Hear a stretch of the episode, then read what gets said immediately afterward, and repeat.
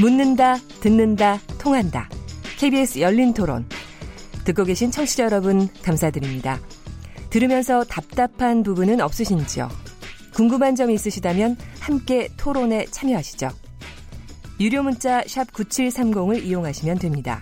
단문은 50원, 장문은 100원의 정보 이용료가 있습니다. 스마트폰 어플리케이션 KBS 모바일 콩을 통해서도 무료로 참여하실 수 있습니다. KBS 열린 토론은 언제나 열려 있습니다. 듣고 계신 KBS 열린 토론은 매일 밤 0시 5분에 재방송됩니다. 네, KBS 열린 토론 6.12 북미 정상회담 전망과 한반도 변화에 대해서 얘기 나누고 있는데요. 청취자 의견 몇 개 소개해 드리겠습니다. 콩으로 봉금준 님이 보내주신 의견입니다.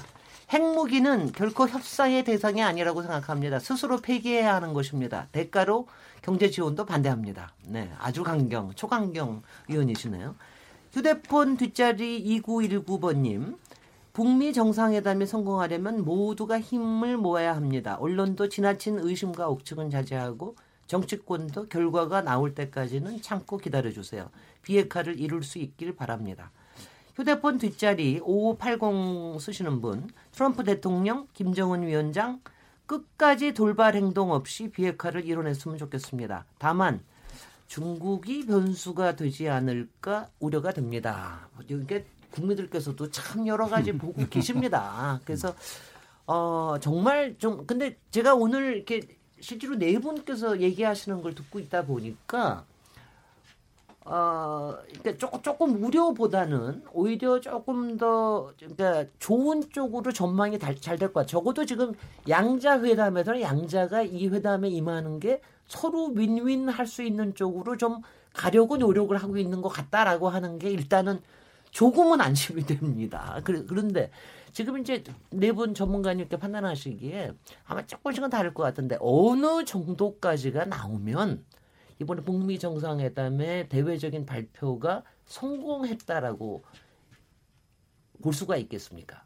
그, 그거를 한번 이렇게 예, 얘기해 주시죠. 어, 네. 양무진 교수님. 일단은 네. 그이 결과물이 성명인 양, 합의서냐. 네. 이 부분에서 적어도 양측 최고도지사의 서명이 담겼다 그러면 저 선언 정도 나왔으면 의미 평가할 수 있고 네. 두 번째로는 전문에 어, 서로 합의 정신이랄까요? 으흠. 상호 존중의 정신과 평화 협력 정신 이것이 좀 단계 되겠죠. 네. 그 다음 채는 뭐냐면 비핵화와 지금 이제 체제 보장에 대한 이행 시간표 네. 이것이 뭐 6개월, 1년 또는 으흠. 2년 네. 이것이 단계 되겠죠. 네. 그 당연히 위에 이제 구체적으로 비핵화에 대해서는 한 서너 가지 정도 네. 뭐 이행, 네. 분모 네. 나오지고 또 체제 보장 도 거의 상한 게 나오게 되겠죠. 네. 그다음에 지금 이제 이러한 그 이 합의서를 이행하는 기구. 하나 정도 그렇죠. 나오시고 그렇죠. 마지막으로 네. 차기 네. 제2차 북미 정상회담 날짜 하나 잡으면 네. 아주 성공적인 북미 정상회담이라고 평가될 것이다. 네. 그런 생각이 듭니다. 어떻게 네. 보십니까? 네. 뭐 남정욱 교수님. 양무진 네. 교수님 말씀한 거는 이제 중복되니까 이제 빼고 네. 어, 저는 일단 사찰과 검증에 예, 절차와 방법, 시간표가 좀 들어갔으면 음, 좋겠다. 네. 인스펙션은 모니터링이라고 이제 영어 단어를 쓰는데 네. 그게 좀 들어가야 될 필요가 있는 게 북한 핵은 이제 과거에 만들어 놓은 핵무기. 네. 그 다음에 이제 현재 프로토늄 농축을 하님에 예, 현재 핵무기. 이제 미래 시설 연구 기구에 미래 핵이 있는데 네. 모든 핵 그 사찰 검증이 핵폐기의 시작입니다. 네. 이게 에, 시작이 정말 좋으면 뭐 절반의 성공인데 네. 그 장소, 시간, 방법 등이 구체적으로 기술이 돼서 북한이 그걸 받아들인다면 국제사회가 북한에 대한 의심을 상당 부분 이제 없앨 겁니다. 신뢰가 올 때겠죠. 네. 그래서 이제 사찰과 검증이 들어가고 네. 또 이제 북한이 원하는 걸 또 미국이 좀 들어줘야죠. 뭐 체제 안전 보장과 경제적 지원에 관해서 어떻게 어떻게 한다. 네. 뭐 그것도 또 들어가면 북한 입장에서 또 만족도가 높겠죠. 네. 그 다음에 이제 뭐 종전 선언 같은 것은 뭐 들어갈 수도 있고 이번에 안 들어갈 수도 있고 그게 이제 네. 앞으로 뭐 남북미가 만나더니 또 중국이 자꾸 오고 싶어 하니까 네. 중국까지 껴서 추후에 뭐727 휴전협정일에 뭐또 선언을 할 방법이 있으니까 네. 뭐 그런 정도의 부가적인 조치들도 이제 들어가 주면 네. 한반도의 이제 평화 정책에 대해서 어, 굉장히 만족도가 높아지는데 네. 저는 CVID 단어가 네. 어, 좀뭐 선언이라든가 합의문에 좀 들어가 줬으면 좋겠다. 완전하고 검증 가능하고 돌이킬 수 없는 비핵화를 북한이 시간표를 정해서 한다. 그러, 그러면은 그러면 또 저쪽도 CVI G도 놓달라. 네, 뭐 그 같이 넣죠. 뭐 완전하고 네. 검증 수 없는 체제 안전 보장 개런티 네, 네. 해주면 네. 뭐 서로 윈윈 하는 거니까요. 네. 네, 좋을 것 같습니다. 네, 김구식 교수님. 네. 네. 우선 저는 그 큰 욕심은 안 내는 게 일단 저희들한테는 좋을 것 같아요. 그러니까 네. 진행되는 과정에 우여곡절이 있었기 때문에 우선 북미 두 정상이 한국 전쟁 이후에 최초로 만났다는 것만으로도 그 화면 자체가 굉장히 의미가 있는 거고요. 그래서 저는 그동안에 우리 남북 정상회담도 그렇습니다만은 좀 포괄적이고 일반론적인 원칙이 좀 잡, 잡, 그러니까 들어갈 가능성이 크다. 그러니까 뭐 굉장히 구체적이고 강론의 그 테크니컬한 부분까지 넣기는 상당히 어려울 거고요. 그래서 네. 예컨대 비핵화라고 하는 원칙, 또 비핵화의 수준, 또 그 비핵화의 방식 정도, 그러니까 원칙과 수준과 방식 정도가 조금 두리뭉실하게 좀 포괄적으로 설명이 되고 네. 거기에 상응해서 체제 보장 관련해서도 미국과 북한 사이에 체제 미국의 대북 체제 보장과 그다음에 북미 관계 정상화를 향한 네. 원칙과 수준과 뭐 방식 정도가 또 같이 이렇게 패키지로 진행이 돼서 한 문 한 그 합의문 안에 그런 두 쌍이 제가 볼 때는 너무 강, 그 강론으로 자세하게 들어가면 이게 합의하기가 쉽지 않을 겁니다. 네네. 네. 그래서 그런 부분들이 포괄적으로 좀 일반 원칙으로 좀 들어가는 정도가 이번에 아마 1차 정상회담에서는 나올 수 있지 않을까. 네. 그리고 이제 그 이후에 구체적인 트럼프도 이야기했고 그다음에 김정은도 계속 얘기했던 단계적인 동시 조치 같은 이런 프로세스의 진행 방식은 그 이후의 진행 과정에서 구체적인 협상을 통해서 진행이 돼야 되지 않겠는가. 그래야 네. 욕심을 높이지 않아야 이번에 북미 정상회담에서 우리가 원하는 뭐 한 번 만나 가지고 모든 게 다 말끔하게 해결될 수 있는 그런 게 어디 있겠습니까? 그래서 네. 그 정도 수준에서 좀 나올 수 있지 않을까 저는 생각을 해봅니다. 네, 조성열. 예, 저도 뭐 비슷한데요. 네. 우선 뭐 아까 우리 남성욱 교수님 얘기한 건데 CVID 같은 경우는 이제 어, 저도 원칙적으로는 북한이 안 받을 수는 없다고 봅니다. 네. 왜냐하면 네. 단지 미국의 요구일 뿐만이 아니고 네. 어, 유엔 안보리 대북 제재 결의안에 명확하게 CVID라는 용어가 나와 있거든요. 네. 다만 이제 북한이 그동안에 CVID는 패전 국가나 하는 얘기다라고 해서 굉장히 그 과거에도 계속 거부감을 가져왔기 때문에 네. 어, 용어가 직접 들어가야 될지는 모르겠습니다. 특히 네. 이제 CVD까지는 괜찮은데 I 같은 경우 그러니까 비가역적이라는 부분은 사실 어, 지난번 이제 그 한일 위안부 협상에서도 이 비가역적인 용어가 들어가 가지고 아, 국내 강한 반발을 그러니까, 네, 예, 가졌거든요. 이거는 네. 비외교적인 용어다 네. 그래가지고 네. 어, 우리가 그러기 때문에 뭐 내용상으로는 아마 CVID 내용이 수용될 수밖에 없다고 보지만 네. 용어상으로는 뭐 검증에 의한 완전한 비핵화 뭐 이런 정도에서 I자가 빠지지만 실질적으로는 내 내용이 포함되는 네. 그래서 아까 우리 남 교수님 얘기하신 것처럼 이제 그 검증 부분이 매우 중요하다고 봅니다. 이 검증이 안 되면은 이 부분은 뭐큰 의미가 없고요. 그래서 네.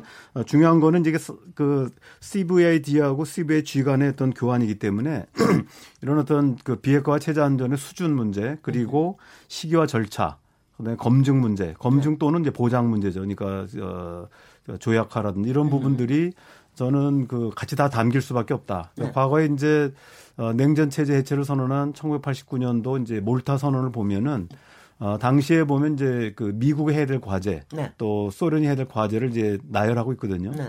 근데 다만 이제 아주 기계적으로 아까 우리 김우지 교수 얘기처럼 그 추상적인 수준이 있긴 하지만 네. 그래도 해야 될 일들은 다 담고 있습니다. 네. 그래서 저는 그건 기본적으로 담아야 되고 당연히 이제 어, 쉬운 건 아닙니다만은 트럼프 대통령과 김정은 위원장이 전 서명을 해야만 음. 의미가 있다. 네. 그래서 이것이 만약에 일괄 타결 형태를 띠지 않게 되면은 어, 저는 이거 시간표를 운영하기가 어렵다라고 봅니다. 네. 그래서 일단 어떤 형태든 간에 추상도가 합의가 안 된 부분이 남았을 경우는 이제 추상적으로 남기더라도 네. 일단은 그 서명을 통한 네. 어, 일괄 타결안이 나와야 된다고 보고요. 네. 과거 이제 제네바 합의 때도 보면은 이런 공식적인 합의문 외에 컨피덴셜이라든지 비공개 합의문이 있었습니다. 네. 그래서 지금 썬킴하고 최선희 간에 네. 어, 지금 잔뜩 소를 들고 지금 협의를 하고 있는데 이 부분들은 합의된 부분만큼은 네. 적어도 비공개 그 약정을 맺어가지고 네. 어, 이후 이제 계속 논의할 수 있는 이런 근거를 마련해야 봅니다. 그래서 네. 일단 정상회담에서 합의될 부분하고 네. 또 실무자들이 해왔던 부분들은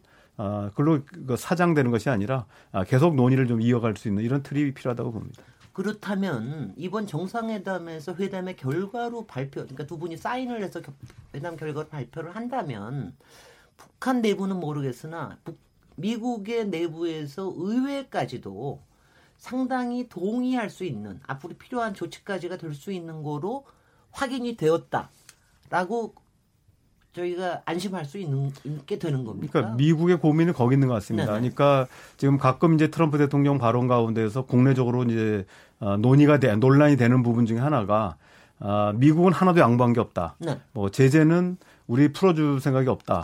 그 다음에 네. 또는 이제 만약에 어, 북한의 비핵화의 그 보상으로 하는 부분은 한국, 중국, 일본이 한다. 미국은 하나도 안 낸다. 네. 이런 부분들은 사실 우리가 볼 때 굉장히 귀에 거슬리지만 네. 사실은 이제 미국을 겨냥 내부를 겨냥한 목소리라고 보거든요. 네. 뭐 그게 물론 이제 우리한테 영향을 안 미치는 건 아니지만 네.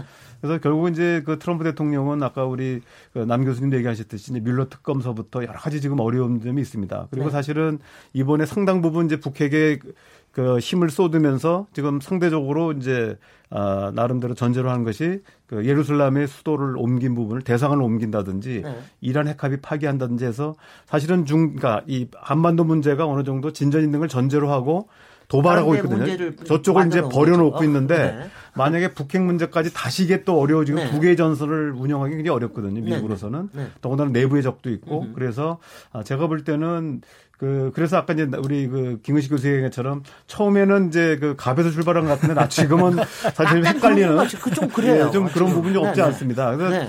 그게 좋은 건지 나쁜 건지 모르겠습니다만 아, 이게 항상 헷갈리는 게 누구 편을 지금 들어줘야 되는 거예요. 네, 처음에는 사실은 굉장히 그 트럼프 대통령이 굉장히 갑질한다고 할 정도로 굉장히 네. 압박적으로 나왔는데 지금은 흐름으로 보면은 사실 그 김정은 위원장이 한 부분들이 좋게 얘기하면 이제 타협이 이루어지고 있는 부분이고 네네. 나쁘게 얘기하면 이제 어, 좀 후퇴하는 부분도 좀 있는 것 같습니다. 네. 그래서 그렇기 때문에 저는 이제 뭐 낙관 비관보다도 네. 그럼에도 불구하고 뭐 실패한 정상회담이 없다고 하는 말이 있듯이.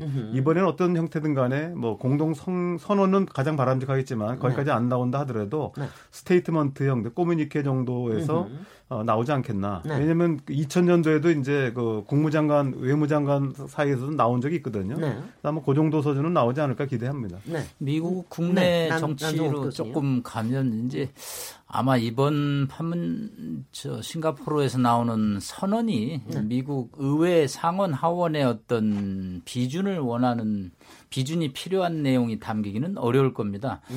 아마 미국의 재정적 부담을 크게 준다든가 네. 미국의 어떤 국가 이익을 크게 침해한다든가 네. 미국이 크게 해외에 무슨 파병을 한다든가 네. 뭐 그런 미국 국익에 큰 변화가 나면 그건 상원의 비준 등이 필요한데 네. 벌써 트럼프는 벌써 한국 일본한테 지금 경제적 지원을 떠맡기고 있고 네. 그리고 무슨 뭐 큰 병력의 이동이 있는 것도 아니고 으흠. 미국의 국가이익이 침해될 무슨 합의문이 나올 것도 아니고 으흠. 그리고 미국 국내 정치에 지금 아까 우리 조 박사님 얘기했지만 폼페이오도 간신히 그 상원의 인준을 받았거든요. 네. 사실 표 차이가 그거 막 맨투맨으로 설득해서 지금 비준이 이뤄질 정도이기 때문에 트럼프가 무리하게 국회의 비준을 받는 내용을 할 정도로 이렇게 어리석지는 않을 거라고 봅니다. 그냥 네. 퍼포먼스 위주로 가서 미국 시청자들한테 본인이 great leader 아주 위대한 25년간의 북핵 문제를 해결하는 지도자 정도로서의 어떤 이미지 정치가 포인트지 네. 구체적으로 의원들을 설득해가지고 뭐 이거를 비준하는데 막 표대결하고 이런 국내 정치는 하지 않을 거라고 봅니다. 그런데 또 그, 그 만약 그렇게 왜 된다 그러면은 그거에 대한 불확실성 때문에 또 북한이 상당히 또 주저하는 경우도 비핵, 그렇게 되면 이제 비핵화 수준이 낮아질 수 있습니다. 그렇게 되면은 네. 아, 그렇게 되면 이제 그게 저는 그래서 어, 어려움은 있지만 네. 특히 이제 지금 트럼프 대통령이 이제 어, 취임 1년 뒤에 걔네들은 이제 취임하고 어, 100일 뒤에 이제 여론조사를 하는 것 같습니다. 네. 처음에. 그런데 과거 그 같은 시점에서 그 오바마 대통령이 이제 39% 지지를 얻었는데 네.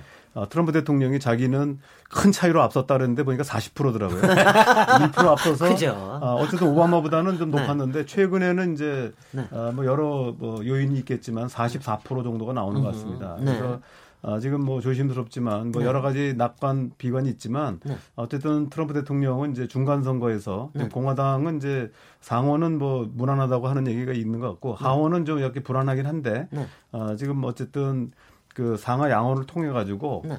저는 그 조약하라고 하는 것이 이게 정치적인 어떤 쇼로 끝쳐가지고는 북한의 비핵화 문제는 이제 비핵화는 북한도 있거든요. 북한이 그러면 절대로 그럼요. 비핵화 수준을 높은 네. 수준을 하지 않을 거거든요. 그렇습니다. 그래서 네. 이렇게 되면 다시 또 원점으로 돌아가기 때문에 네. 어떤 어려움이 있다 하더라도 저는 뭐 전망이라기보다는 미국이 반드시 조약을 해야 된다고 봅니다. 그렇게 네. 안 하고서는 북한의 어떤 완전하고 어, 그 검증 가능한 가능한? 비핵화는 불가능하다고 생각합니다. 네. 그러니까 사실은 지난 네, 과거에도 북미 간의 협상이 진전된 적이 있었고요. 아까 말씀 하신 2000년에 조미 공동 커뮤니케, 그러니까 북미 공동 커뮤니케도 상당히 많은 부분을 담고 있었어요. 네. 그리고 이미 조명도 차수가 한번 가서 클린턴을 만난 적도 있었고, 그래서 상당 부분 의견의 합의가 이루어졌고 공식적으로 발표됐음에도 불구하고 계속 도돌이표 됐던 건 사실 미국 국내 정치적 성향이 굉장히 많거든요. 네. 우리도 마찬가지죠. 네. DJ 대통령 때 6.15 공동선언, 노무현 대통령 때 14선언, 그 다음 정권 바뀌면 사실 쉽들어지, 쉽들어지거든요. 네. 그렇다고 이건 뭐 조약할 수 있는 것도 아니고. 네. 그래서 북한의 지도부는 항상 그 생각을 한 것 같아요. 네. 그동안 쭉 북미 협상, 그다음에 남북 협상을 해보면 자기가 고생고생해서 어떤 합의문을 따내면 이 합의문이 그다음 다른 상대 국가의 국내 정치에 의해서 이게 도돌이표가, 도돌이표가 된다. 네. 이것도 네. 있기 때문에 아마도 조 박사님 말씀대로 CBI에 대한 저는 김정은의 전략적 결단이 있다고 보는데 이 네. CBI에 대한 그런 어려운 결단을 자기가 했는데 미국으로부터 그런 거기에 합당하는 상응하는 보장 조치를 좀 받고 싶은 게 있을 거예요. 저는 네. 그런 면에서 북한 김정은도 막바지에 굉장히 높은 강도 높은 요구를 했을 거라고 보는데요.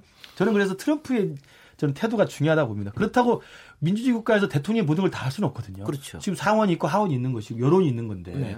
그러다 보니까 트럼프도 골치 아프니까 제가 볼 때는 조금 수준을 낮춰가지고 네. 일단 6.12 싱가포르에서는 일단 입구만 열어보자. 저는 음흠. 그런 전략인 것 같은데 네. 이와 관련해서 제가 이제 트럼프의 태도를 보면 제가 몇 달 전에 일본에 세미나 가서 일본 교수한테 들었던 재밌는 이야기인데요. 트럼프의 그동안의 그 부동산 업자로서 선거 경험이라든지 또 정치인으로서 쭉 대통령까지 누구도 예상 못했던 걸 했던 걸 보면 네. 세 가지의 특징이 있다는 거예요. 트럼프가 상대 방을 대해서 이렇게 할 수 있는 쟁점에 대해서 첫 번째가 이제 overconfidence입니다. 과도한 자신감을 보여. 음. 이건 내가 할 수 있어. 충분히 할 수 있어. 그러니까, 우리 그거 봤습니다. 네, 네. 북핵 협상 이건 내가 나만이 할 수 있어. 네. 싱가포르 걱정 마. 내가 네. 다할 수 있어. 네. 굉장히 자신 있게 할 겁니다. 네. 그것도 거의 리얼리티 쇼 슛을 할 거예요. 그 다음에 잘 안 되잖아요. 네. 잘안 되면 overreaction을 합니다. 화도 열받아 하는 거야. 네. 와, 화를 내면서 이게 네. 뭐야? 네. 이게 안 된 거야?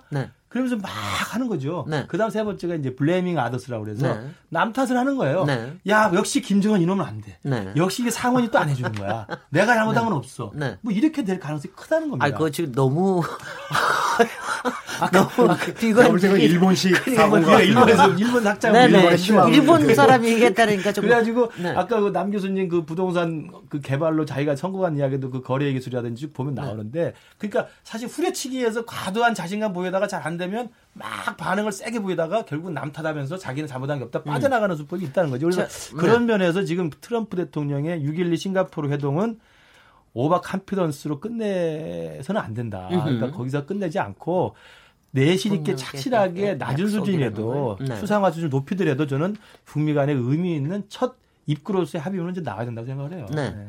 그 지금 말씀하시다 보니까 확실하게 좀 생각이 나는데요. 지금 그 여기 이게 잘 되기를 바라는 쪽도 많지만 네. 또 여전히 여러 가지 또 돌발 변수가 나올 수 있는 또 주변의 사정들이 있지 않습니까? 뭐 일본이 일본이 가장 대표적일 테고요. 요 과정에서 그 주변에 주변국의 변수 아니면 뭐 세계의 변수 아니면 뭐 이런 변수에 대해서 저희가 좀 조심하고 주목해야 될 부분이 있을까요? 네, 양무진 가장 교수님. 그 네. 조심해야 될 것은 그 이 한국, 일본, 미국 네오콘 세력들의 반격이죠. 네, 네, 어, 네. 그것이 지금 이제 공공연하게 지금 흘러나오고 있기 때문에 이미 네. 그이 어, 일본 같은 경우에는 그 이 볼턴이라든지 펜서 이런 그 네오콘 만나가지고 네. 결국 북한을 믿을 수 없다. 네. 어, 지금 이제 이거 합의되면 큰일 난다. 이런 이야기를 공공에 흘러나오고 있지 않습니까? 네. 아, 그런 측면 봤을 때 이런 부분에서 상당히 그 좀그 그 우려스러운 측면이 있고 네. 그다음에 지금 이제 중국 변수 여기에 대해서는 저는 뭐 크게 변수가 아니라고 생각합니다. 그건 뭐냐면은 네. 트럼프 대통령이 지금 일전에 뭐 예를 들어 가지고 김정은 위원장이 어, 이 시진핑 주석을 만나고 나서 뭐 변화가 있더라. 그 변화가 뭐 태도 변화 좀 있을 수는 있죠. 네. 그러나 입장 변화는 없었잖아요. 네네. 네. 어, 그래서 태도 변화는 이건 누구나 다 알 수 있는 것이고. 그런데 이런 해석이 보면은 트럼프 대통령은 예를 들어 가지고 6월 12일 날 북미 정상회담 을 앞두고 카나다에서 예를 들어 가지고 G7 해야 하는데 네. 일본 다 만나잖아요. 네. 근데 김정은 위원장은 자기네 우군을 확보하기 위해서 중국도 못 만나라, 러시아도 못 만나라. 이런 게 어디 있습니까, 네. 그래서 또 지금 이제 네. 중국도 지금 이제 한반도의 비핵화, 평화안정 그리고 대화를 통한 문제 이런 삼원칙의 변화가 없고 북한 입장에서는 지금 이제 북미 정상회담이 끝나고 나서 네. 가장 먼저 해야 될 것이 북중 간의 경제 협력 아니겠습니까? 네. 그렇다면 중국 입장에서 당연히 필요하지요. 네. 그래서 적어도 이 트럼프 대통령이 속 좁게 생각하지 말고 좀 대국의 지도자답게 네. 좀 이제 큰 틀의 접근. 그래서 누구누구 탓을 하지 마라. 이런 생각이 좀 듭니다. 네. 이제 그 외에는 또 위험 변수 없을까요? 네. 이제 위험 변수라는 우리 김 네. 박사님 표현을 썼는데 네. 뭐 위험 변수라고 그 사람들을 이렇게 도외시하기보다는 그럼요. 완전한 네. 비핵화를 바라는 이제 그런 차원으로 또 이해를 하면 좋죠. 네. 지금 양 교수님 말한 대로 펜스, 볼턴 뭐 그 사람들 또 이론이 있죠. 이 공산주의하고 협상을 하는 것이 어렵기 때문에 또 지난 25년간의 협상이 실패했기 때문에 트럼프 대통령이 지금 대표팀으로 나와서 하는데 이게 실패하면 미국 전체가 실패하는 거니까 네. 실패하지 않기 위한 좋은 회담을 하기 위해서 또 아주 우측에 있는 또 의견도 필요한 거거든요. 네. 그게 다 이제 민주주의 국가죠. 네. 이렇게 다양한 의견이 있으니까 김정은 위원장 당신도 잘 생각을 해서 네. 확실하게 회담에 응하고 또 이행도 철저하게 해야 된다. 으흠. 뭐 일본도 조금 뭐 이렇게 부정적으로 얘기한다고 저희가 이제 좀 약간 음, 편견을 갖고 얘기할 수가 있는데 네. 일본 입장에서는 앞으로 돈을 대야 됩니다. 저는 뭐 일본이 네. 자꾸 부정적으로 얘기한다고 이렇게 도외시키고 오늘도 노동신문에서 아주 일본 비판을 많이 했는데 했더라고요. 지난번 아, 캐도 예 캐도 할 때 네. 한국이 70% 내고 일본이 20% 내고 미국이 한 10% 내거든요. 앞으로 그 비율은 뭐 북일 수교되면 또 배상금도 있고 그래서 뭐 일본이 조금 극단적인 의견을 내지만 결국 돈 낼 사람 중에 하나니까 네. 저희가 회담에 이번 회담 이후에는 다 끌고 음. 가서 그래서 그게 이제 육자 회담이라는 게 과거에 틀이 있었던 거거든요. 네. 그런 측에서 이해하면 될 거라고 음, 생각합니다. 그이 네. 캐도 관련 양무진 교수님 캐도 관련해 가지고 미국은 돈 한 번도 안 냈어요. 어, 네. 이제 한국이 70, 일본이 22, EU가 8%를 냈죠. 네. 그다음에 지금 문제 뭐냐면 우리가 볼턴 한번 생각해 봅시다. 볼턴이 어, 국가안보 보좌관으로 내정 그 이 당시에 어떻게 했습니까? 나의 과거 발언 잊어라. 이제부터는 트럼프 대통령의 참모다. 이렇게 얘기했잖아요. 네. 그래서 상당히 좀 기대는 했죠. 그런데 자리를 잡아가면서 어떻게 나왔습니까? 서서히 범심이 나오기 시작했잖아요.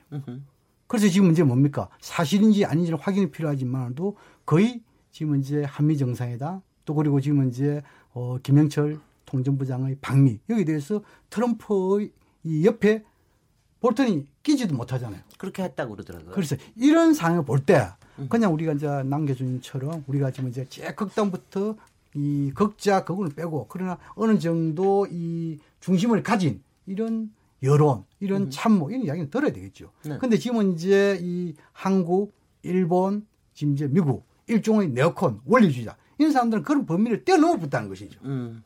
그래서 오늘 이런 부분에 대해서 조금 우리가 어, 조심을 해야 된다 이런 생각입니다. 오늘 CNN 보도에서 보니까는 볼턴 얘기하는 게 볼턴이 리비아 모델을 거론하면서 굉장히 차갑게 얼어붙었잖아요, 북한이. 근데 그렇게 했던 게 의도적이었던 거다. 지금 북미 정상회담을 그야, 그야말로 파탄 내게 만들기 위해서 뭐 거론을 했던 거다. 이렇게 얘기를 했는데 그게 어느 정도 사실일지는 모르겠는데요. 근데 이거는 좀 굉장히 또 궁금하더라고요. 여전히 그래도 볼턴 해임하지 않고 또 한 축으로서 남겨두지 않습니까? 어떻게 해석하고 계십니까? 그러니까 볼턴의 볼턴의 기용도 사실은 좀 놀라웠던 거고요. 네네. 또 볼턴의 과거 행적이 있기 때문에 그 다음에 볼턴이 리비아 모델을 막 강조하면서 주, 북한이 강력하게 반발하고 네. 오히려 트럼프는 자기가 그 깜짝 카드 정격 취소라는 카드 했을 때 볼턴에 대한 북한 측의 반발을 빌미로 해서 사실은 취소를 시킨 거잖아요. 그렇습니다. 그런 걸로 보면 일종의 좀쭉 그 맥락에 닿는 뭐 그 분위기는 있는 것 같은데 오늘 CNN 보도에서 나온 볼턴이 리비아 모델 말을 함으로써 북미 정상회담에 찬물을 끼얹었고 볼턴의 음. 본심은 음. 이걸 깨는 것이었다. 네. 그렇기 때문에 지금은 볼턴이 트럼프나 폼페오가 분노했기 때문에 볼턴이 지금 아웃됐다. 네. 이런 식의 보도가 나오는데 물론 지금 미국 내 언론은 잘 보셔야 될 게 트럼프 대통령을 좋아하는 언론이 없습니다. 맞아요. 트럼프 대통령이 잘하는 건 하나도 없습니다.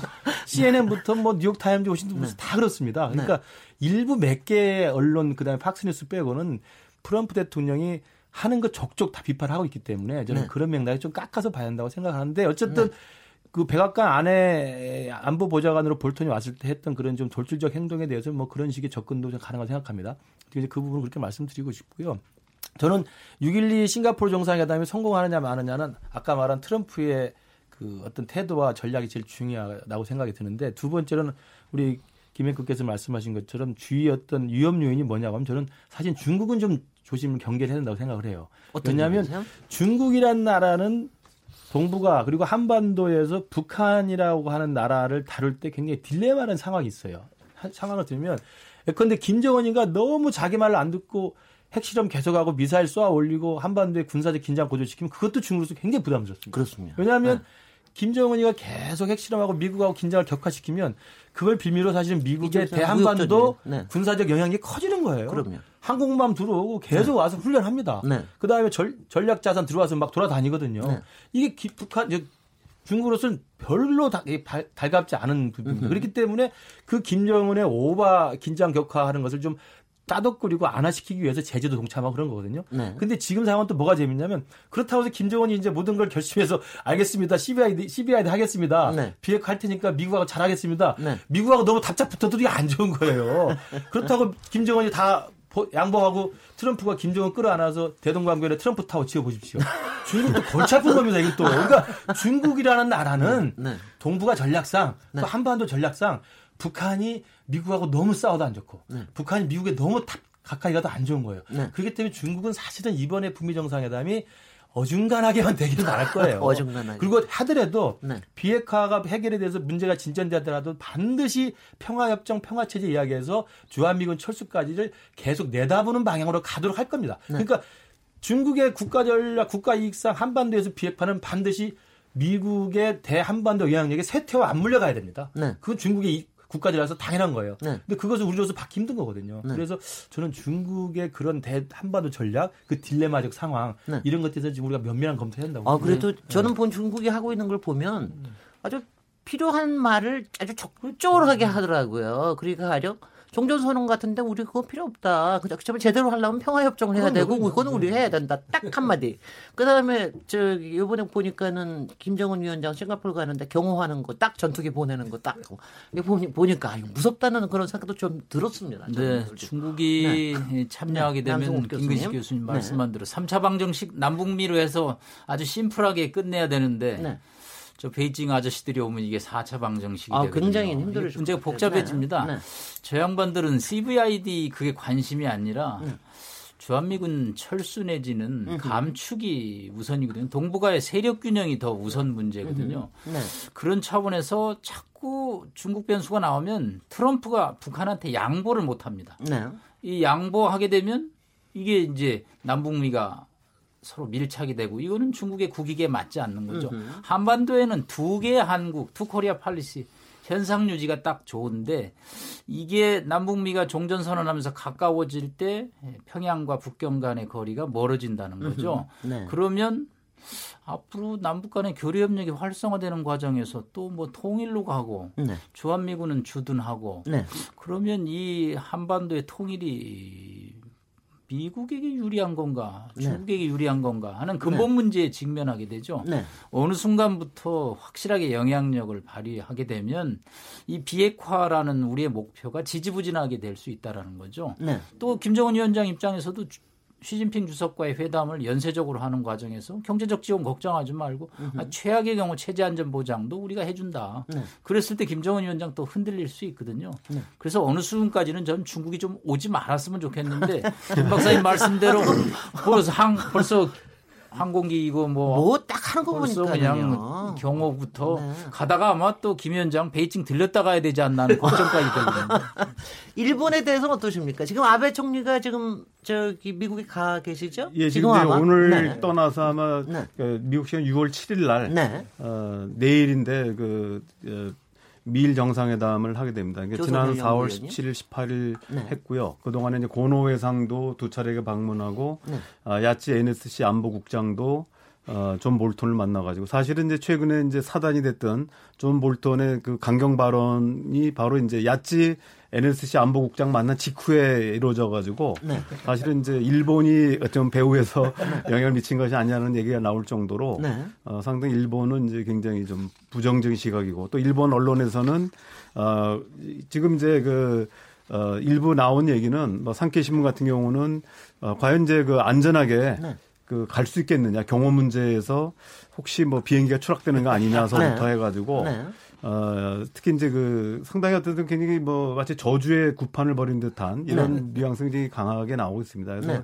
저는 뭐 일본이 어, 굉장히 중요한 이웃인데 어, 상당히 저렇게 속내를 넣, 원래 일본에는 이제 혼내하고 다떼마에 그래가지고 원래 사실 속 얘기를 잘 안 하는 편인데 요번에는 너무 이상해요. 일본답지 않게 네.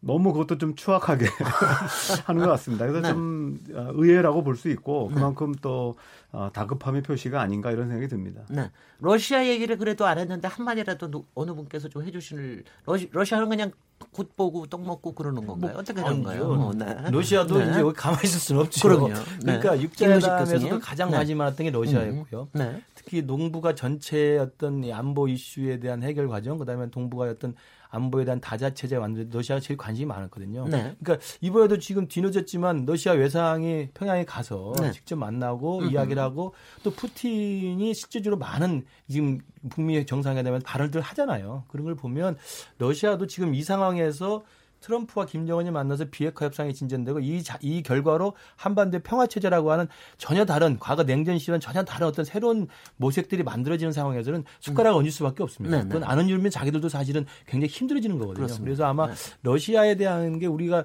중국이나 일본에 대해서는 조금 좀 떨어지긴 관심이긴 합니다만 네. 여전히 러시아도 어, 육자회담에 참가했던 나라이기도 하고 그다음에 음. 북한에 대한 지금 영향력이 지금까지 상당히 있습니다. 그래서 네. 북한을 다루는 데서도 러시아에 대한 중요성 우리가 좀 잊지 않아야 될 것으로 봅니다. 네. 네.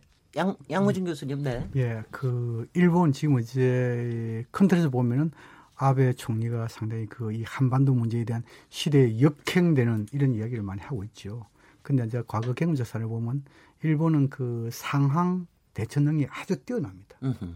그래서 어찌 보면 지금은 이제 뒤처져 가고 많은 비판을 받지, 받았겠지만도 네. 이 뭔가 상황이 딱 변화되면 네. 어찌 보면 미국보다 더 앞서갈 가능성도 배제할 수 없다. 생각이 들고 네. 그 다음에 러시아는 주로 뭐냐면 아시아보다도 극동보다도 유럽 지향형 아닙니까? 네. 그래서 이 시진핑 주석 출범 이후 이 러시아와 중국 관계를 보면은 네. 주로 동북아 네. 이런 부분에 대해서는 러시아가 거의 중국 입장을 다 따릅니다. 네. 그런데 중동이라든지 유럽은 중국이 오히려 러시아 입장을 다 따르고 있다. 네. 그래서 상당히 지금은 이제 러시아 중국과에서 완전히 콤비가 엄청 좋아지고 있다. 네. 그런 측면에서 우리는 뭡니까? 중국과 러시아 모두 한반도 문제에서 끌어들이기 위해서 우리 노력이 더 필요한 것이죠. 네. 네. 아, 아 저는 저기 오늘은 그냥 오늘의 이런 얘기가 흥미진진한 게요. 그래도 상당히 괜찮은 전망을 갖고 있기 때문에 지금 이제 더 흥미진진하게 들리는 것 같습니다. 어, 잠깐 쉬었다가 계속 얘기 이어가겠습니다. 지금 여러분께서는 KBS 열린 토론 시민 김진애와 함께하고 계십니다.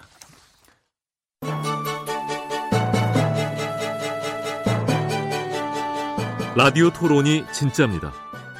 묻는다, 듣는다, 통한다. KBS 열린 토론. 시민 김진애의 진행으로 듣고 계십니다. 네. 6.12 북미 정상회담과 한반도 내의 변화에 대해서 어, 토론하고 있습니다. 김근식 경남대 정치외교학과 교수님, 남성욱 고려대 행정대학원 교수님, 양무진 북한대학원 대학교 교수님, 조성열 국가안보전략연구원 수석연구위원님과 함께 하고 있습니다. 저희가 이제, 이제 마지막 토론 마무리를 하는데 역시 이제 뭐 우리의 역할에 대해서 좀 얘기를 하는 걸로 마무리를 지어야 될 것 같습니다. 종전선언이라고 하는 게 이번 6.12 북미 정상회담에 뭐 돼도 좋고 안 돼도 좋고 플러스 알파다라고 하는 말씀을 앞에서 해주셨는데 어, 지금 그래도 우리가 지금 사실 뭐 여러 가지 이제 기대하는 바가 있지 않습니까? 이런 상당히 정말 이런 상황에서 우리가 어떻게까지 잘해 왔는지 또 앞으로는 얼마나 더 잘할 수 있을지 이런 부분에 대해서 좀 얘기를 해주시죠. 네, 뭐 아주 문 대통령 뭐 네. 학점으로 지금 학기말을 학생들 아, 학점 나가는데, 네, 뭐뭐 뭐 네. A학점 받을 자격이 있고 네. 잘해오고 있습니다. 네. 다만 네. 지금 이제 우리 사회가 이 한반도의 변화에 대해서 적응하지 못하는 분들의 조금 고민을 좀 uh-huh. 정부가 네. 대통령이 좀 신경 써줬으면 좋겠다. 그 부분은 뭐냐? 북한의 CVID와 이 북한의 체제 보장 과정에서 주한미군 철수 문제입니다. 네. 저는 이 문제가 우리 사회의 많은 중장년층의 하나의 걱정거리입니다. 사실은 주한미군은 한미 상호방위 조약에서 북한 비핵화나 북한 핵 문제 때문에 있는 게 아니거든요. 네. 이게 동북아의 일종의 안전판 뭐 그런 역할을 하는데 이게 이제 CVID가 되면 성격 변화가 되면서 감축 문제가 나오겠죠. 네. 그런데 절대적으로 시간 순서를 좀 지켜야 된다. 으흠. 북한 비핵화가 완전히 이루어지고 음. 나서 우리 안보에 큰 문제가 없을 때까지는 네. 주한미군 철수 문제에 관해서는 좀 정부가 어, 국민들의 일부 계층의 우려를 좀 이렇게 잠재우고 다독거려주는 네. 뭐 그런 노력을 문 대통령이 해주신다면 네. 뭐 국민들 상당수가 또 지원 지지 의사를 표명할 것 같습니다. 네.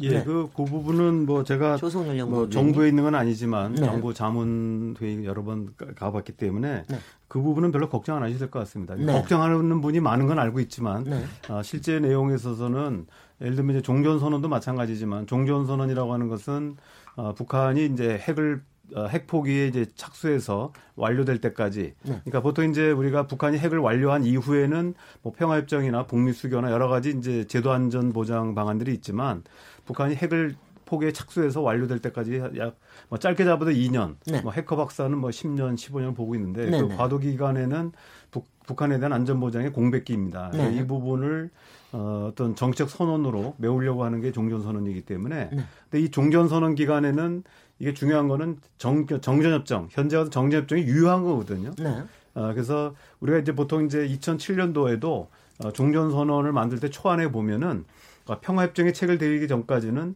어, 정전협정이 유효하다는 게 나와 있습니다. 그래서 네. 그렇게 되면은 주한미군이나 전작권이나 이건 별개의 문제입니다. 그렇습니다. 그래서 네. 어, 정전협정이 주둔하는 아, 존재한다고 하는 의미는 네. 아마 설사 종전선언이 발표된다 하더라도 주한미군에 대해서는 일단 변동이 없다는 거고요. 네. 특히 이번에 이제 미테, 메티스 국방장관이 지금 뭐 어머니가 아홉 번인가 했다고 그러는데 절대로 그한 네. 번도 뭐 이래가지고 주한미군은 거론한 적도 없고 어, 거론할 이유도 없다라는 네. 얘기를 이제 여러 차례 확인했습니다. 네. 이거는 제가 볼 때도 현재 이 CBI 지휘하고 주한미군하고는 별개의 문제이기 때문에 네.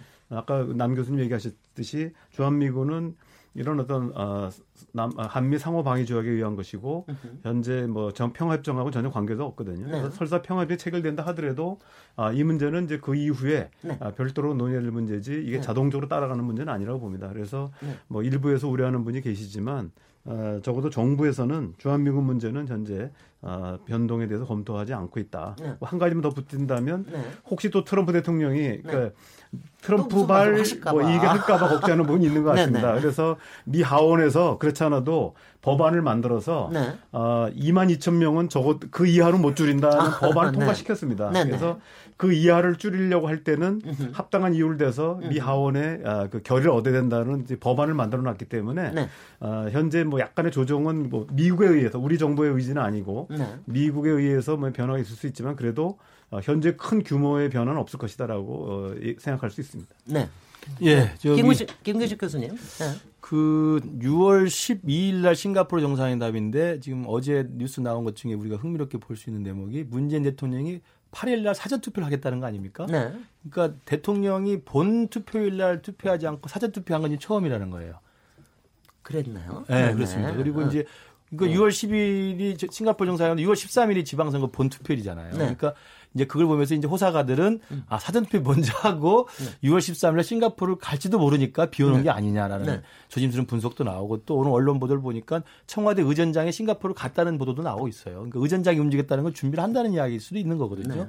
그런 걸 따져보면 14, 6월 12일 날 트럼프와 김정은이 만나고 으흠. 그 하루 종일 회담에서 만족할 만한 성과가 나오면 네. 정말 13일 날 문재인 대통령이 날아가서 남북미 정상이 모인 자리에서 종전선을 할 가능성도 사실 배제하기 힘든 상황이라고 봅니다. 네. 저는 그 부분이 저는 굉장히 눈여겨볼 대목이라고 보는데 왜냐하면 네. 네. 저는 트럼프 입장에서 볼 땐 그래요. 아까 우리가 지금 많은 분들이 다 음. 분석을 해주셨습니다만 음. 계속 김정은과 트럼프 사이에 시속 게임 하면서 기싸움을 하다가 결국은 김정은도 트럼프도 적당한 선에서 지금 타협이 이루어진 거 아닙니까? 네. 타협이 이루어졌는데 막상 가서 비핵화의 첫 단추로서 입구를 지금 만들어서 합의를 하는데 네. 김정은이 CVI에 대해서 어떤 수준과 원칙을 발표를 하겠죠. 네. 합의를 하겠죠. 그럼 거기에 맞춰서 적어도 체제 보장에 대한 트럼프 선물이 있어야 되는데 네. 지금 국내적 상황이 줄 게 없어요. 트럼프가 뭘 갖다 내놓을 게 뭐 있습니까? 음. 그러면 그래도 가장 그나 그나마 내놓을 수 있는 게 종전선언 정도라고 생각한 것 같아요. 제가 볼 때는. 왜냐하면 음. 트럼프 대통령이 종전선언에 그렇게 긍정적이지 않았거든요. 최근에 와서 긍정적 발언을 하기 시작합니다. 네네. 그리고 문재인 대통령이 사전 투표를 8일 하겠다는 거예요. 네. 그러니까 네. 제가 볼 때는 아 트럼프 생각에 내가 줄 수 있는 건 지금 마땅치도 않고 그게 무슨 일이다? 어. 그러니 종전 선언에서 네. 문재인 대통령을 불러가지고 우리가 네. 선언이라도 먼저 해서 김정은을 좀 만족시키자. 사실 이 부분은 트럼프 생각하면 냉정하게 이건 자기는 책임 안 질 선언일 수도 있거든. 사실은 세 명이 모이면 네. 그렇기 때문에 저는 종전 선언이 그런 용도로 지금 논의될 가능성이 있기 때문에 네. 아까 조정림 박사님 말씀 잘했습니다만 종전 선언은 한국 전쟁의 주 당사자인 세 나라의 정상이 모여서 정치적으로 선언하는 겁니다. 그렇습니다. 이제 한반도 전쟁 끝났다고 선언하는 네, 네. 겁니다. 그러나 정전 체제는 그대로 유효한 겁니다. 네. 그리고 그 정전 선언과 종전 선언과 함께 비핵화의 과정이 시작이 되는 거거든요. 네. 저는 그런 의미에서 종전 선언이 만약에 어, 채택이 된다면 이 종전선언 이후의 비핵화 과정과 평화 체제 과정이 아주 면밀하게 아주 신중하게 잘 정리가 된다는 말씀 하나 드리고요. 네. 시간 있으면 1분만 더 드리겠습니다. 네, 네. 예, 얘기하십시오. 네. 그리고 이제 또 하나는 일각에서 우려하는 것 중에 하나입니다만 트럼프가 아, 미국 미국의 세금이 들어갈 일은 없다. 네. 북한의 경제 전 하려면 그 가까운 이웃 나라들이 할 것이다. 한국, 일본, 중국을 이야기했단 말이죠. 그러니까 우리 국민들이 그 어렵던 비핵화 문제를 지금 문재인 대통령이 잘 운전을 해서 지금 풀어내는 모습을 보이니까 저게 안심이 되면서도 네. 또 이러다가 아까 캐도 나왔습니다만 제주는 누가 버리고 돈은 누가 네. 본다고 네. 그렇게 해놓고 트럼프 중간선거 이용하고 뭐 재선하고 큰 소리 막 하고 그 저 TV쇼에 나와서 자기가 스포트라이트 받는 것처럼 해놓고 네. 결국은 북에 대해서 이건 또 비용은 우리가 얼마나 될 것인가 네. 궁금해하는 사람도 있어요. 그래서 네, 네. 저는 우리 정부가 잘 진행하고 있지만 네. 이후의 비핵화에 관련된 음. 비용 이후의 대북 지원에 관한 음. 비용들에 대해서도 국민들이 납득할 만한 수준에서 미리미리 준비를 해서 네. 설명을 할 필요도 있다고 봅니다. 그리고 그 부분에 대해서 우리도 좀 토론할 수 있게 되기를 바랍니다. 그렇죠, 저는 그렇죠. 비용을 내더라도 그래도 우리가 그걸 토론을 좀 할 수. 아니 근데 실제로 폐기 비용이 음. 추산한 게 한 10년 동안 20조 정도밖에 안 된다는 게 나와서 한 그것밖에 안 되나. 그러니까 이제 우리가 네. 그만큼 사실은 한반도에 운전선을 잡으면 대가를 치르긴 치러야 됩니다. 네, 그래서 네. 비용을 내긴 돼야 되는데 네, 네. 그거에 대한 국민적인 공감대를 좀 미리부터 준비할 필요가 있다는 거죠. 네, 네, 네. 양무진 교수님. 예, 그 종전선언은 그 이 간단히 말해가지고 북한의 안보 우려 상을 해소할 수 있잖아요. 네. 또 그리고 지금 이제 북한의 비핵화를 촉진시킬 수 있는 그런 차원에서 상당히 의미가 있다 네. 생각하고 네. 그다음에 지금은 이제 이 남북미 이런 종전선언 가능성 네. 이번에 뭐 6, 1, 2 전후에 가능성이 있다고 봅니다. 네. 근데 왜 남북미냐? 여기에 대해서 한중 간의 갈등은 저는 없는 걸로 생각합니다. 네. 어, 적어도 이 남북미가 종전선언에 있어 가지고 중국과 한국 간의 사전 조율이 상당히 많이 되고 있다. 네. 이렇게 이해를 하면 될 것 같고요. 네. 그다음에 지금은 이제 한반도 운전자론 또 그리고 중재자 네. 이것은 서로 일맥상통한 이야기다 이렇게 이해하면 될 것 같아요. 네. 다시 말해서 운전자로이라는 것은 뭐냐니까 한반도의 운명은 우리가 책임진다는 거거든요. 네. 미국과 중국에 맡기지 않겠다는 것이고 중재자로는 것을 간단히 이해해가지고 미국과 이 북한이 있어가지고 결국은 뭡니까? 네. 이 남북 관계가 없는 상태에서 중재자를 할수 없단 말입니다. 네. 그러고 중재자에서 단순하게 이 부동산 업체 중개자가 아니고 네. 우리가 우리의 운명과 관계되는 대안을 제시하는 그런 창조적인 중재자론이기 때문에 네. 이것은 결국 운전자론과 일맥상통하다 네. 이렇게 해주고 제일 마지막에 좀 강조하고 싶은 것은 문재인 정부의 그 대북 정책, 한반도 정책이라는 것은 국민과 함께 또 남북이 함께 국제사회 함께하는 대한반도 정책이잖아요. 네. 이 대한반도 정책에 있어 가지고 소심 네. 이것을 잃지 말해야만이 네. 이 한반도 평화 드라마는 지속될 수 있다. 네. 이것을 좀 더 강조하고 싶어요. 네. 그런데 제가 마지막으로 여러분 발언도 좀 그런 발언으로 좀 마무리해 주셨으면 좋겠다 이런 말씀이 솔직히는요 저희가 뭐뭐 뭐 그냥 그야말로 불안해했던 게 얼마 안 됐잖아요. 그러다가 이제 갑자기 이렇게 해빙 무드가 되고 그 종전 저기 그 다리 위에서 그때 그 장면 이후로 솔직히 이제 국민들이 좀 많이 떠 있다가 이제 사실 요새 좀 갈등이 있으면서 사실 조금은 이제 오히려 들뜬 게 조금 가라앉아 있는 게 어, 조금 가라앉은 게 오히려 다행이다라고는 싶지만 아직도 굉장히 좀, 뭐 정말 꿈들이 큽니다. 그런가 하면 한편에서는 아직도 해빙이 되지 않은 부분도 있고 그래서요. 그러니까 우리의 국내 사정이라고 하는 게 꼭 정부의 뭐 노력뿐만이 아니라 우리 국내 사정도 뭐 사실 국회 부분도 그렇고 지금 지금 지방선거 기간이기도 하고 그러지만 어떤 부분들이 어, 우리 이 남북 평화, 솔직히 남북 평화에 대한 게 우리만의 문제가 아니라 세계적인 거니까 세계적으로 어떤 우리가 좀 어, 스탠스를 가지고 움직여야 되느냐에 대한 솔직히 국민 공감대가 좀 필요한 거 아닌 아닌가 하는 싶은데 그런 그 점에서 한 말씀 좀 해주시죠. 네. 어... 저는 지금 너무 급하게 가고 있다는 생각도 한편으로는 지울 수가 없거든요. 어, 물론 그럴 수 있습니다. 근데 네. 뭐냐면 우리가 어, 이 낙관은 네. 뭐또 경계를 해야 네. 되겠죠. 네. 그러나 지나친 그 이 뭐랄까 비관 이것은 네. 패배주의자다. 네. 저는 그렇게 생각하고요. 네.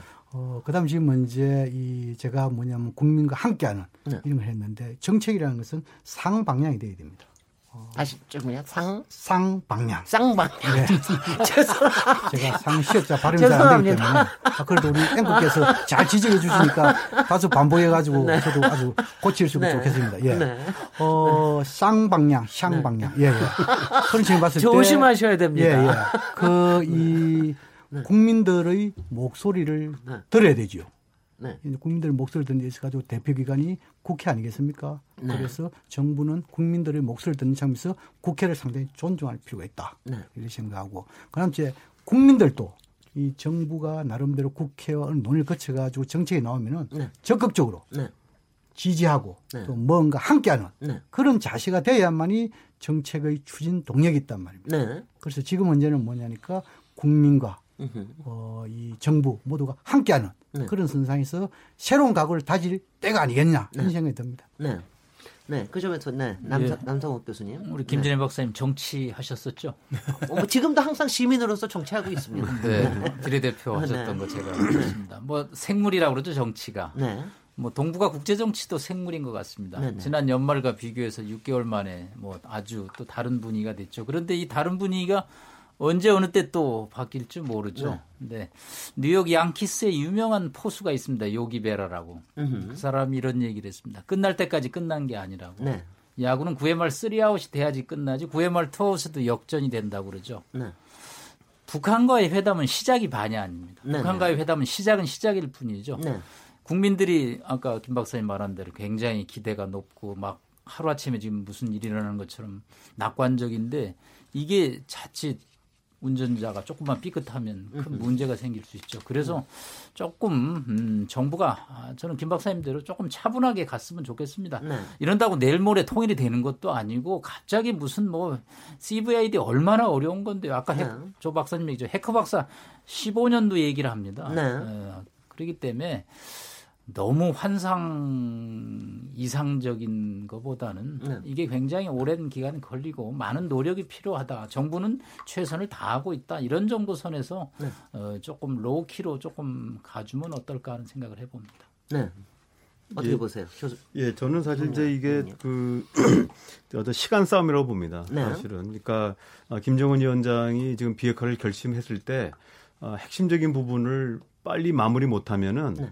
결국은 트럼프 대통령 또 정권이 바뀌고 그렇습니다. 뭐 바뀔지 또 연이올지 모릅니다만 그다음에 우리 대통령도 지금 이제 4년이 어, 이제 막 이제 안 남았고 네. 어, 이런 상황에서 또 다시 이런 기회를 놓칠 수도 있다. 근데 이제 이번에 많이 놓치게 되면은 과거보다는 훨씬 더 그 내용이 큰 음. 거라고 봅니다. 상처가 네. 크기 때문에 네. 반드시 성공해야 된다고 보는데요. 그러기 네. 위해서는 어, 일단 국민들의 더 과도한 기대는 좀 자제할 필요가 있지만 일단 비핵화 속도는 굉장히 좀 속도를 내야 된다. 네. 그리고 이제 아, 우리가 이제 비핵화 문제가 사실 거기에 대가로 주는 어떤 평화 체제라고 하는 부분은 사실은 이제 그동안 70년 동안 그 쌓여 있던 판도라의 상자를 여는 거거든요. 네. 그 예를 들면 어떤 형태든 간에 이제 나중에 되면 주한미 군서부터 또 우리 국내 법 체계에서부터 전반적으로 고칠 게 너무 많습니다. 네. 국방 개혁의 기본 방향도 또 조정을 해야 되고요. 그렇습니다. 그래서 동맹 관계도 마찬가지입니다. 그래서 네. 이런 부분들을 하기 위해서는 반대로 그러니까 대외적으로는 정부가 좀 침착하지만 네. 내부적으로는 많은 전문가들의 의견을 들어서 네. 정말 많은 준비를 이제 본격적으로 시작해야 된다고 봅니다. 그래서 네. 이제 어떻게 보면은 문재인 정부가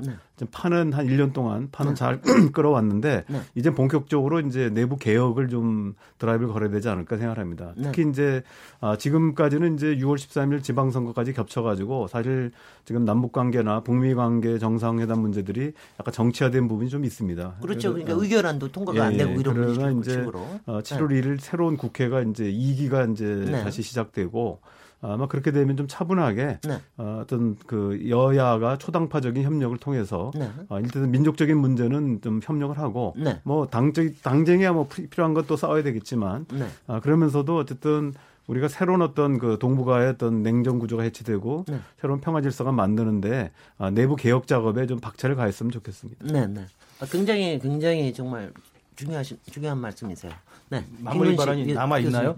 마무리 발언이 네. 네네 한쪽 네, 그다음에 좀 있을 거는 예, 같습니다. 마무리 발언을 남겨두고 네. 말씀드리겠습니다. 네.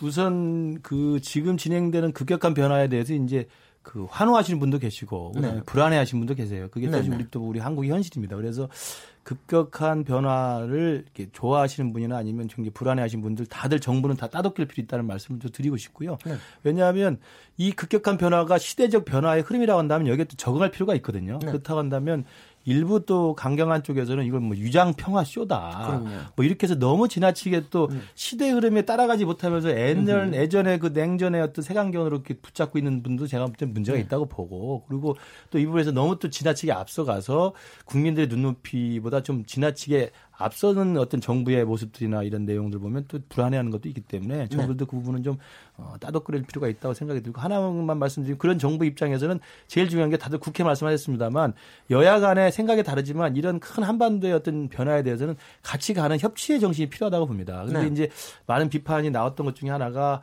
4.27 파문연 정상회담 때 만찬을 준비했는데 네.